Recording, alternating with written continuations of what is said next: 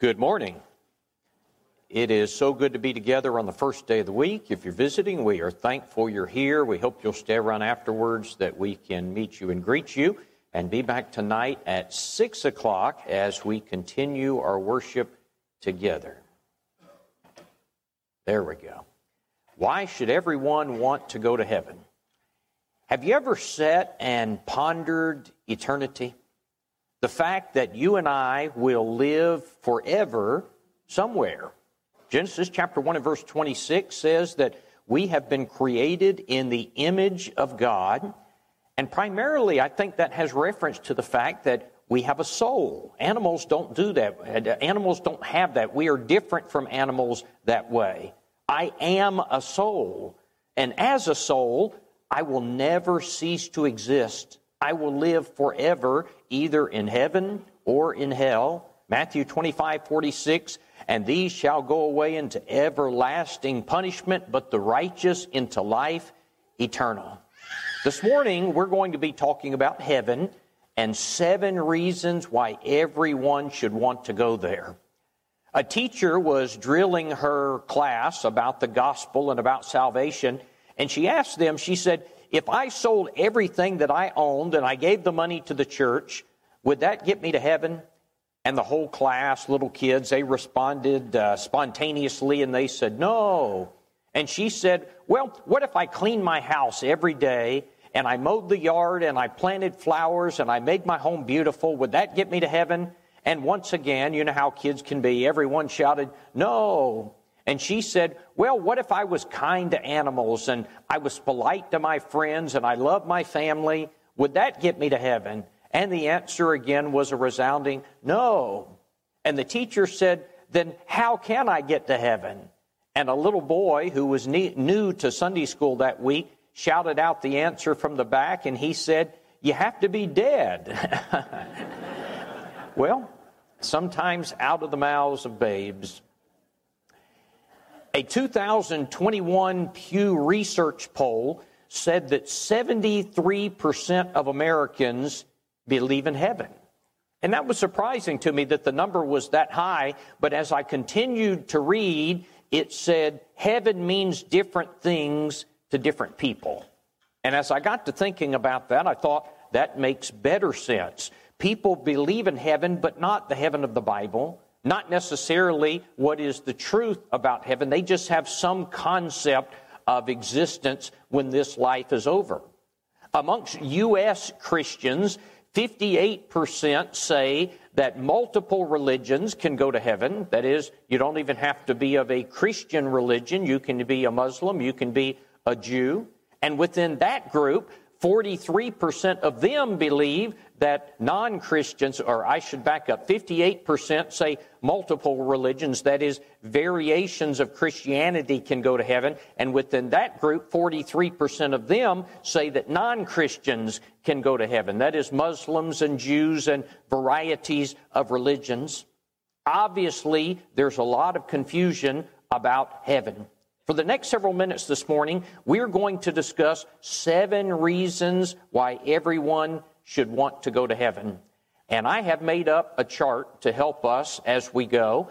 And I've done something that's interesting. If you will notice the color of the background of each point, it is representative of Revelation chapter 21 and verse 19. And this is the colors of the foundation of the wall. The Bible says in Revelation 21 19, the foundations of the wall of the city of heaven were adorned with all kinds of precious stones.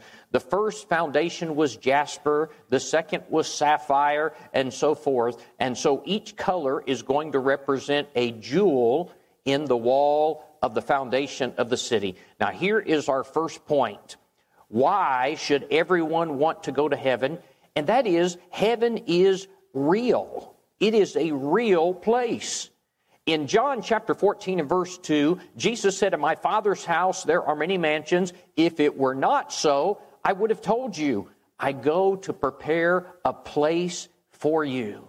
Friends, heaven is a real place.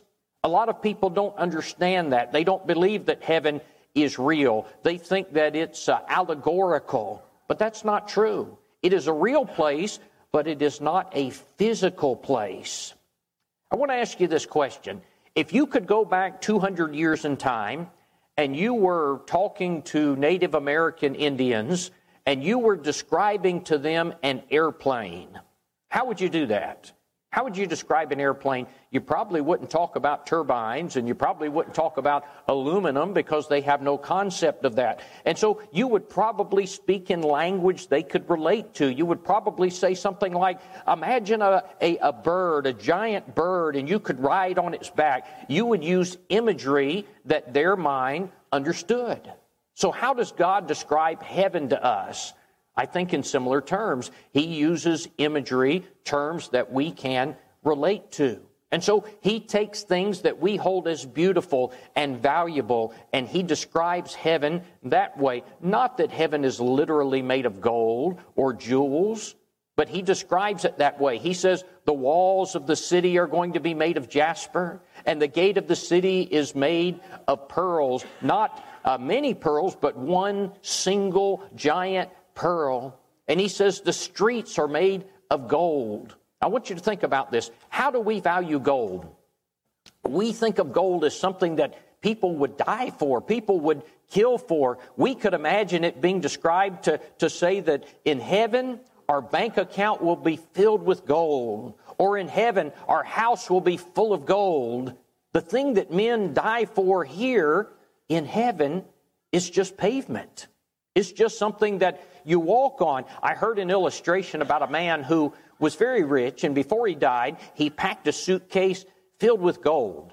And when he died, he talked to the angels and he said, I want to take this suitcase with me to heaven. And the angels told him, Well, that's not allowed. You can't take a suitcase to heaven. And he begged them and begged them. And finally, they relented. And so he got to heaven, and the angels were so very curious. When he left his room, they went in and they unzipped the suitcase. And one of the angels said to the other, Wow, it's nothing but pavement. Kind of interesting. You know, it's that good. That's the imagery the Lord is trying to give us. And that is gold. Something that we value so much here is something that you just walk on in heaven. Revelation chapter 1 and verse 2 the book of Revelation says that it has been signified to us. In the word signified, you see the word sign. That means it is not literal, it is symbolic. It is language to help us understand. Brother G.C. Brewer, great preacher from years gone by, he told about a man that he knew years ago. This man was an elder in the church. But he began to study the Bible with sort of a literalistic and materialistic view of the spirit world. And when he read that heaven is a city that lies four square, 12,000 furlongs in every way, he consulted the encyclopedia to find out what a furlong is. And then he reduced the dimensions of heaven to terms that he was acquainted with, and he estimated the number of square miles in the city of heaven. And he determined that heaven is 1,500 square miles. And then he reduced it to square feet, and he estimated the amount of space it would take for one soul in eternity. And then, by the process of mathematics, he determined how many souls heaven could contain.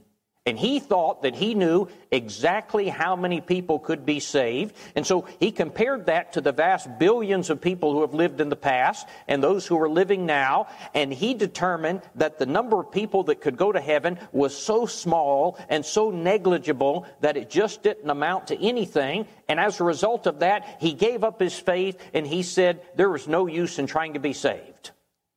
Brother Brewer went and talked to this man.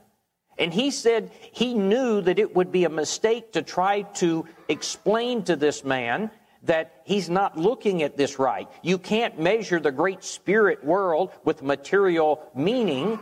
And so he approached it this way.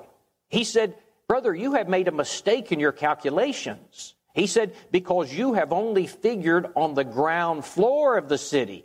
You've got to remember that the walls of the city are 1,500 miles high. He said, now, if you were to put another floor every 10 feet and you run your stories up 1,500 miles and then you multiply by the number of floors, the number of people that are going to be in heaven is a much higher percentage than you've estimated. Now, of course, that was foolish, but it stunned the man. And his eyes opened wide, and he said, We can get almost the whole human race in heaven with that kind of calculation. Now, what's the point? It's not literal. That's not the way it is. You can't think of heaven that way. You can't calculate it that way. I read another story about a boy who was born blind.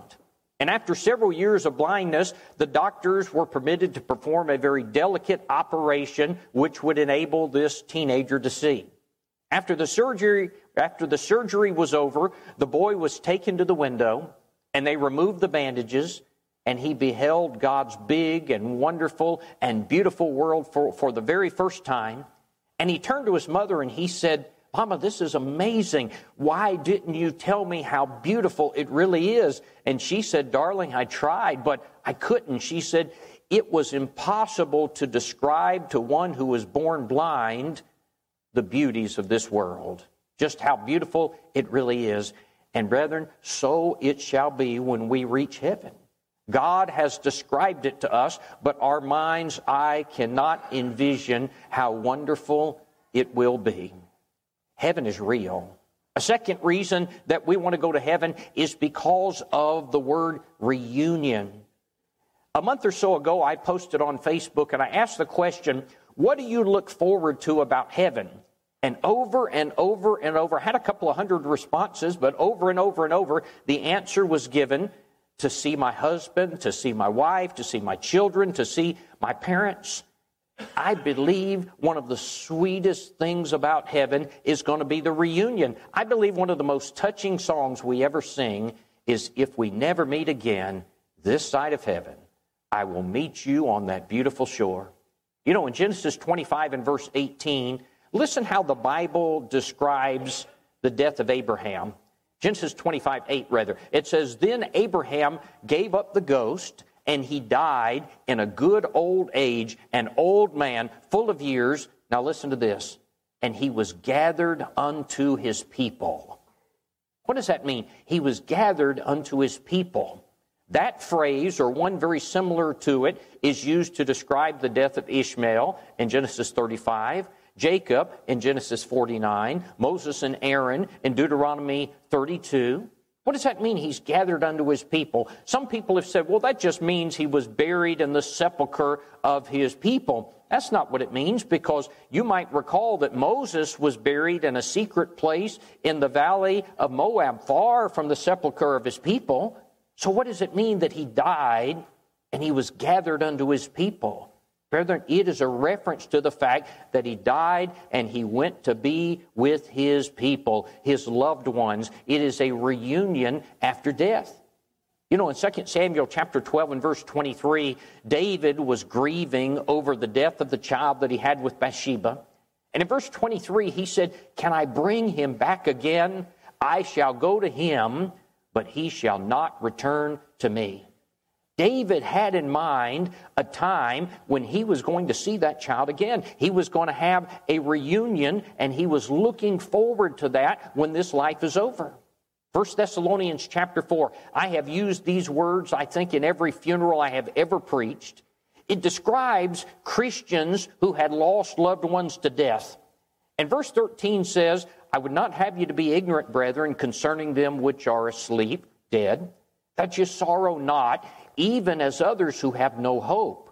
For if we believe that Jesus rose again, even so them which are asleep in Jesus, those who have died as Christians, God will bring with him. Verse 18, wherefore comfort one another with these words.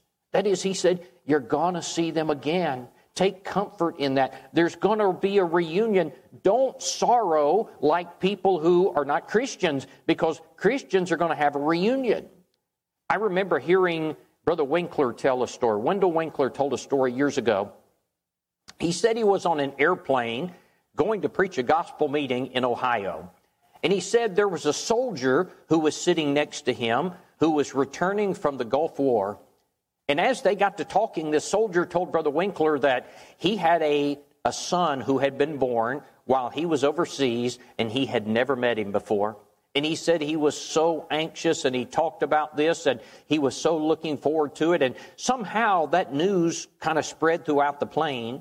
And he said when the plane landed, no one stood up and they waited for this soldier to stand up and get his bags. And he said he ran down the aisle and then everyone else got up to leave the plane. And Brother Winkler said when he came out, he saw that soldier holding that, that boy, embracing him, kissing his family. And Brother Winkler said he thought to himself, this is what heaven's going to be like. But you know, not only that, Matthew chapter 8 and verse 11, Jesus said, And I say unto you that many will come from the east and the west and shall sit down with Abraham, Isaac, and Jacob in the kingdom of heaven. What does that mean? It means we're going to commune with the great heroes of the faith from days gone by. I'll get to talk to Moses about Mount Sinai.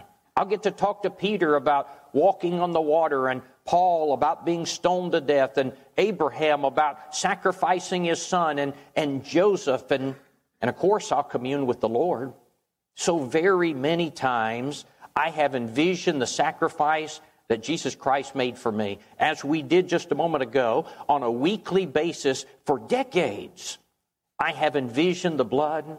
I have thought about the body. I have considered the suffering. But, friends, on that day, we will meet him face to face. I'll see the Father. I'll see the Holy Spirit, the Father who planned for me, who gave His Son for me, the Holy Spirit who so often made intercession for me as I prayed. And we will sing together in heaven the new song. Can you imagine the singing in heaven? You know, we go to polishing the pulpit each year, and you will have 5,000 Christians singing, and it is just amazing to hear that. In South Carolina, we used to have a Carolina Men's Fellowship. And you would have hundreds of men from North and South Carolina singing. It was an amazing thing just to hear those male voices. Very unique. I want you to imagine when all the imperfections of the human voices are gone and we join with the angels to sing praises to God. You know, one of the objections that sometimes people make about the idea of a reunion in heaven is they say, if we're going to know each other in heaven, and I know that one of my loved ones is not there, I couldn't possibly be happy. You know, if my wife is not in heaven, I wouldn't be happy there. Or if my mother is not in heaven, then I don't want to live there. One man said he couldn't be happy in heaven if he realized that there was suffering in the other place. But you know, people don't have any trouble here on this earth being happy, and yet there's suffering all around us, and there's want and woe and, and sin and trouble. But we go on and live in good homes and we enjoy life. But when we think about heaven, all of a sudden we're concerned about the suffering and we say we couldn't possibly be happy there. Friends, what's the answer to this? You know, as Jesus said to the Jews of his day, you do err not knowing the scriptures or the power of God.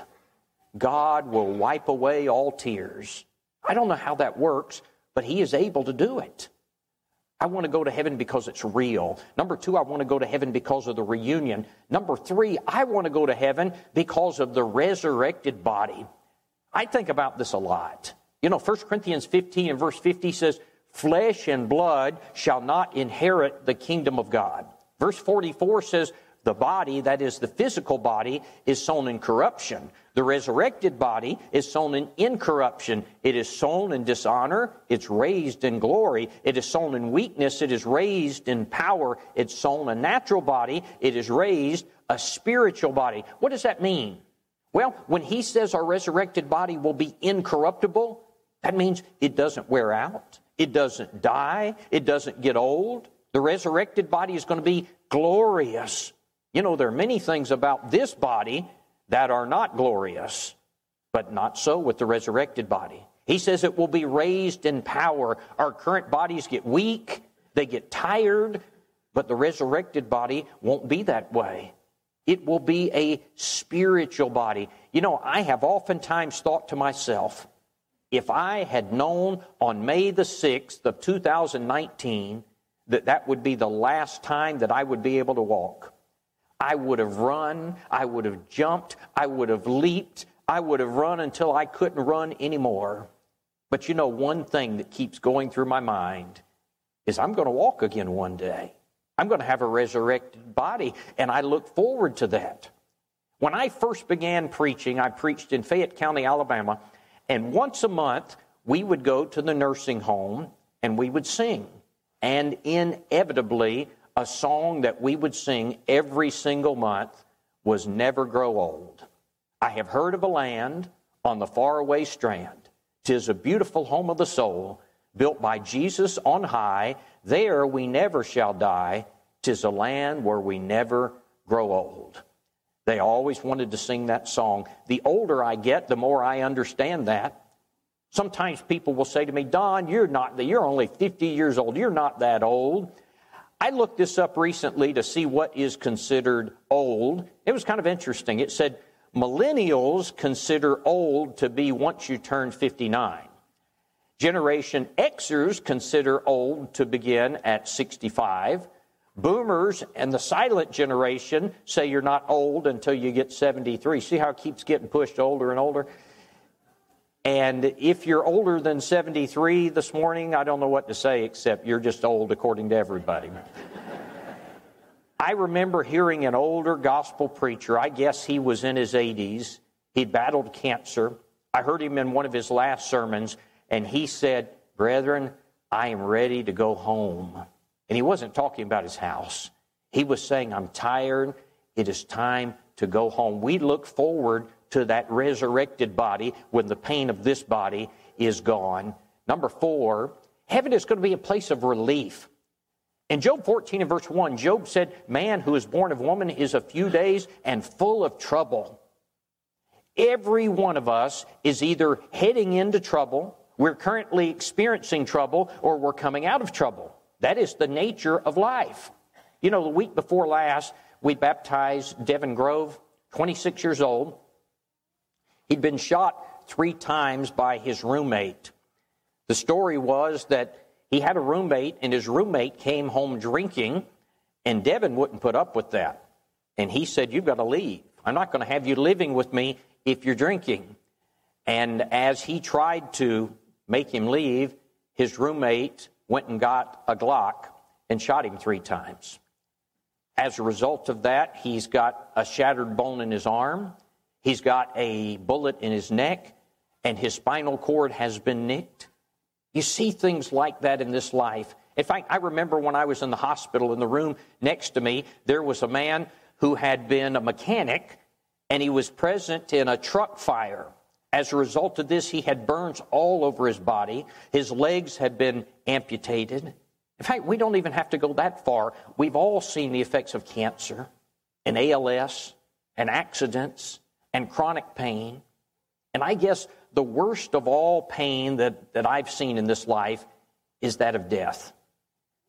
When we think about a person who has lost a spouse or a child or someone near us, there is no more pitiful sight than to see a widow or a widower who has lost their mate of 50 years and you watch them walk down the aisle at the funeral and their legs nearly buckle because of the sorrow. I have had many of them tell me over the years, I am so ready to go. But Revelation 24, 21 and verse 4 says, And God shall wipe away every tear from their eyes, and there shall be no more death, nor sorrow, nor crying, neither shall there be any more pain, for the former things have passed away. Let me move on here. I'm getting long. Number five, Heaven is a place everyone should want to go because it's a place of rest. Now, heaven is described by different terminology in the Bible. Hebrews 11 and verse 16 calls it a country. Matthew 10 and verse 7 calls it a kingdom. John 14, 1 through 3 calls it the Father's house. But Hebrews 3:11 and 4:1 and 4:3 describe it as a rest. 2 Thessalonians 1 and verse 7 says, "To you who are troubled, rest with us when the Lord Jesus shall be revealed from heaven with his mighty angels. Philippians 1 and verse 21, Paul said, For me to live is Christ, and to die is gain. What could possibly make a person say something like that. For me to live is Christ and to die is gain. He says in verse 22, but if I live on the flesh, this will mean fruit from my labor. That is, it's going to be good for you. It's going to be good for the church. He said, but I am hard pressed between two things, having the desire to depart and be with Christ, which is far better. Nevertheless, to remain in the flesh is more needful for you. That is, Paul was saying, for me to stay here and work, that's good for the church. He said, but brethren, I am ready to rest. I am ready for the glories of heaven. This life is hard. He had suffered many things. And so he says in Galatians 6 and verse 9, and let us not be weary in well doing, for in due season we shall reap if we faint not. That is, don't stop. Rest is coming. I remember when I was in the military and we would do PT.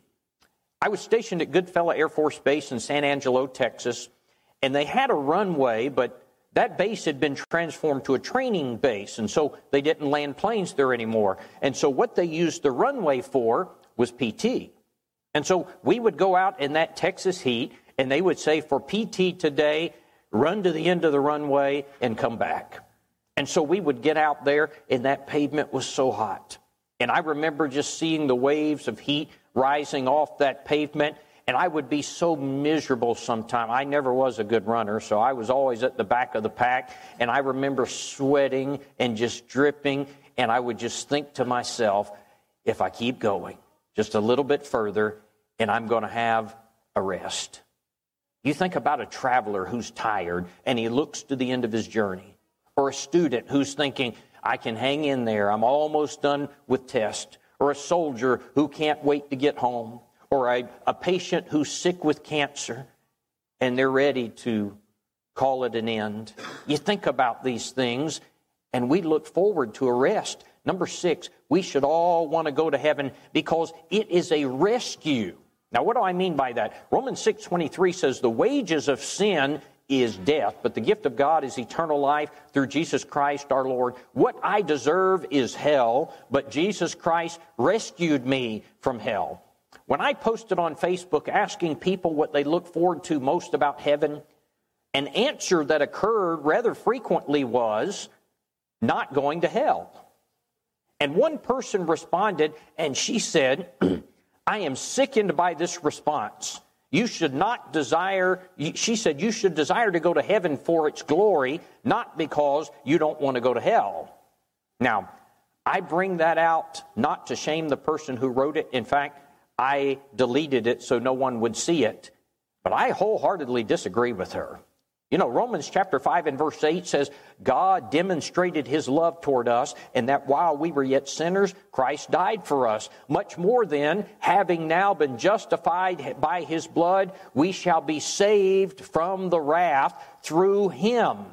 What is the point? We've been saved by what Jesus Christ did. Listen to this. Revelation 14 and verse 10 describes the lost. He says, He shall be tormented with fire and brimstone, and the smoke of their torment ascends up forever and ever, and they have no rest day or night. But then what, listen what he says in verse 13. Then I heard a voice from heaven saying to me, Write this Blessed are the dead who die in the Lord from now on. Yea, says the Spirit, that they may have rest from their labors. What's he saying? He says one group is going to die and go to hell and they will have torment forever and ever. He says, but write this those who die in the Lord, they'll have rest from their labors. What's the point? He said there's going to be one group or the other and you will be rescued from one. In fact, 1 Timothy chapter 2 and verse 6 refers to Jesus as he who gave himself as a ransom for all. He paid the price so I don't have to go to hell. I started this lesson asking you to contemplate eternity. I got to tell you, friends, there is nothing that terrifies me more than the thought of eternity in hell. Imagine opening your eyes and realizing that you are lost forever and there is nothing you can do about it. And that's before you even think about the torment and the fire and the darkness and the separation. Friends, don't let, don't ever let us downplay the joy of not going to hell. There's only two alternatives there is heaven and there is hell. And the Lord used the fear and the torment of hell to help drive us toward heaven. I regularly use that when I'm closing a Bible study. And let me tell you something about heaven nothing that defiles will ever enter heaven. Revelation 21 27. You think about the sin that we're surrounded by in this world. You think about the lies, the abuse, the crime, the mistreatment, the betrayal, the temptations, the ungodliness. None of that will be in heaven. Here's the last one Heaven is a place of reward. Matthew 5 12, rejoice and be exceeding glad, for great is your reward in heaven. 1 Peter 5 and verse 4, when the chief shepherd appears, you will receive the crown of glory that does not fade away. 1 Timothy 4 8, finally there is laid up for me a crown of righteousness, which the Lord, the righteous judge, shall give to me on, on that day, and not to me only, but also to all those who love his appearing. Occasionally, the question is raised will there be degrees of reward in heaven? Brethren, I believe that there will. I did a sermon recently and I talked about degrees of punishment in hell. I think likewise there'll be degrees of reward in heaven. If not, what's the point of Matthew 6, 19 through 21? Do not lay up for yourselves treasures on the earth, but lay up for yourselves treasures in heaven. Daniel chapter 12 and verse 3 says, They that turn many to righteousness will shine as the stars forever. If the reward is going to be the same for everybody, what's the point of saying those who turn many to righteousness? If those who turn few are going to have the same reward. Revelation 14 and verse 13, John says, Then I heard a voice from heaven saying, Write this, Blessed are the dead who die in the Lord from now on. Yea, says the Spirit, that they may rest from the labor, their labors. Now listen to this part. And their works follow them. What is the point? They're going to get a reward, they're going to have a rest, and their works follow them. Friends, if there were a land where there was no sickness, everybody would want to go there. If there was a place where there was no death, everyone would want to go there. If there was a place where there, were no, there, were, there was no tears and no suffering, everyone would want to go there. But, friends, heaven has all of that. I want you to take just a moment. I'm, I'm wrapping up. Take just a moment. I want you to think of the most beautiful place you have ever seen. Can you envision it? Was it maybe watching the sunset go down on the Grand Canyon? Several years ago, I got to go to Victoria Falls in Zambia, Africa, the greatest, largest waterfall in the world. Absolutely beautiful. I've been to Australia. I've seen some of the most beautiful sights in the world on the island of Tasmania. San Francisco Bay, though there's a lot of sin in San Francisco, it is a gorgeous place. Maybe you've gone out into the country and you've stared up into the starry sky and you've pondered the universe. Friends, heaven is going to make all of that pale in comparison. I want you to think about the happiest moment that you've had in your life. Maybe you think about it was the day of your wedding and you looked at your bride. Maybe it was the day that your child was born and you first held him in your arms. Maybe it was that first grandbaby. Maybe it's a family gathering and you all sat together on a holiday and you laughed and you reminisced and you wished that that joy would never end. Friends, all of that is going to pale in comparison when we think about the joys of heaven on the day that we enter into heaven, we no doubt will say, like the Queen of Sheba, the half has not yet been told. Trying to describe what they had studied in Bible class that morning, a little boy told his mother, he said, At the close of the day, after God and Enoch had walked and talked together as good friends should and do, Enoch turned to God and said, Lord, it's late. I need to go home. And then God turned to Enoch and said, No, Enoch, you can go home with me. Ruth Anna Metzgar was a professional singer, and she tells a story in which she was asked to sing at the wedding of, of a very wealthy man. According to the invitation, there was going to be a reception that was going to be held after the wedding.